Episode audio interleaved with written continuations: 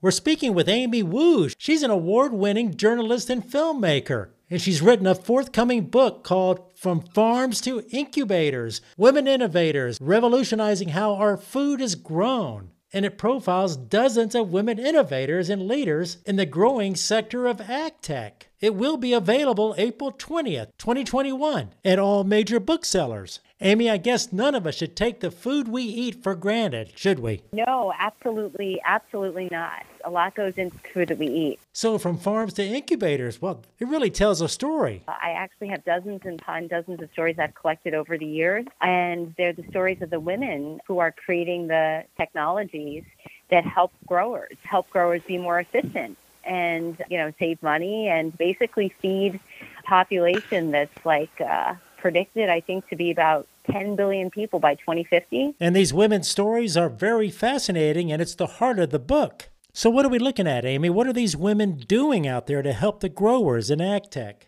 So, growers are facing a, a lot of challenges, everything from severe labor shortage in California as field workers age out. There's also water supply issues they talk about. And also the loss of uh, farmable land. So, the problems are, you know, can go on and on, but then you have innovation now that is playing a role in solutions. So, for example, one of the companies is a tractor company in the area of robotics and automation. But for example, Bear Flag Robotics, which was founded by a woman has an autonomous driving tractor. That's one example of uh, area under robotics and automation. Then you have technologies and innovation that relate to testing for soil health. So uh, a couple of the women that I, I spoke with, uh, Diane Wu and Poornima Parameswaran of Trace Genomics in San Francisco area, they are both from the science area. They have PhDs both in the area of like microbiology and so forth, and they came up with a soil testing kit, test the genetics and basically the DNA of soil to better help farmers assess their soil and to see if there's any pests and diseases in it. You know, as you and I both know, soil health is critical in agriculture and in the food we eat and consume. So, Amy, you've been a journalist, but you're not always in agriculture, right?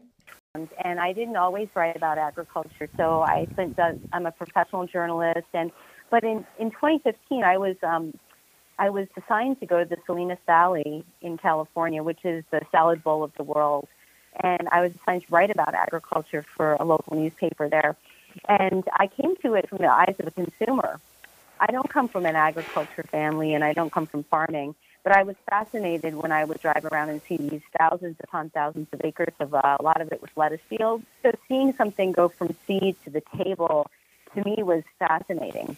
And then digging deeper at the same time, you know, uh, Salinas is one of the uh, cities in California that is looking towards develop ag tech as a means of developing the local economy. You know, there's a new generation um, of younger people, and there's lots of opportunities in agriculture that go beyond uh, what I would say tractors and overalls. But um, you know, ag tech also involves um, you know research, science, marketing, data collection, and so forth.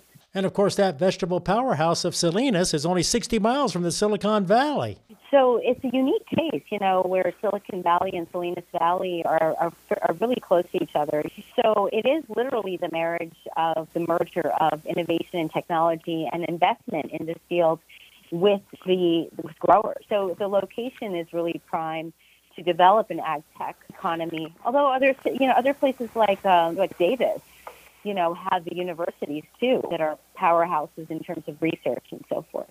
So, Amy, the book focuses on business cases demonstrating the influence of female innovation, the new technologies applied to agribusiness problems, and the career opportunities young women can find in agribusiness. Can you comment on that? So, agriculture and technology are uh, two industries and sectors that are traditionally male dominated, um, especially when it comes to uh, decision making roles and, you know, basically leadership roles. So, what's ex- really super exciting about ag tech is that um, it's opened the door professional and career opportunities for women who have a passion for areas of STEM. I would say a lot of them come from a background in STEM, which is science, technology, engineering, and math. But they also have a passion for, you know, the food and agriculture. And at the same time they have creativity and innovation and they want to solve big impact problems. So it really opens lots of opportunities. So like i said earlier you know uh, agriculture is more than tractors and overalls although there's a lot in the field that's really exciting but it's also research science bio marketing data collection analytics. And there's so much opportunity in it including communications communicating what ag tech is so really a big overview of this project and this book is to also inspire the next generation of young people, especially in ag-centric regions such as Salinas Valley, to consider that there are opportunities that are ripe for them to look into. Since they grew up there, they also have an advantage. And food and farming, I think, has really gained a lot more attention during especially the pandemic.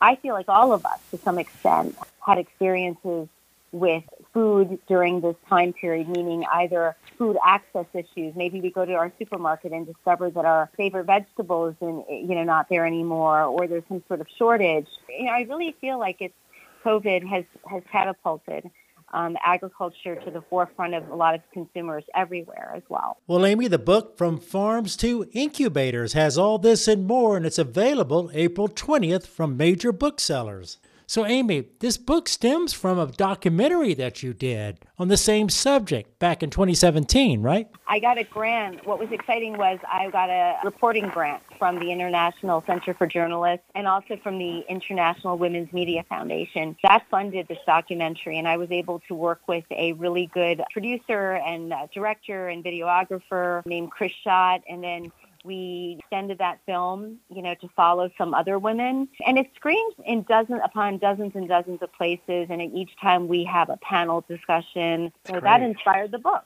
Well, Amy, you live in New York City. What inspired all this interest in what you're doing? Yeah, so I get that asked to me a lot, saying, What is a big city uh, person? I grew up in the suburbs of New York, not far from Manhattan, and I grew up as a consumer, really. You know, as I said, I have no background in food and farming, but I do have a passion for telling stories that are untold stories. And I also have a passion to uplift voices that have not been heard before. So when I was sent to Salinas in 2015, and prior to that, I should say that I also worked in Fresno for a year as a as a reporter and an editor. And there's a lot of ag in Fresno and in the Central Valley as well. So the untold voices of women, especially in this growing area of ag tech, was something that wasn't written about. And I was convinced that there were stories there. So I just dug more and more. And I thought, and beyond that, as I kind of did this, I developed a real passion for agriculture. Like I said, I come from it from a consumer's point of view and someone who loves to eat. But I see it as very multifaceted that there is so much more than beyond just, okay, here is a vegetable. I mean, it's the kind of seeds, it's the varieties of seeds that go into it, it's the type of soil that's used, it's farming strategies and techniques. I've learned a lot over the years. You know, I'm fascinated with cover cropping, for example crop rotation.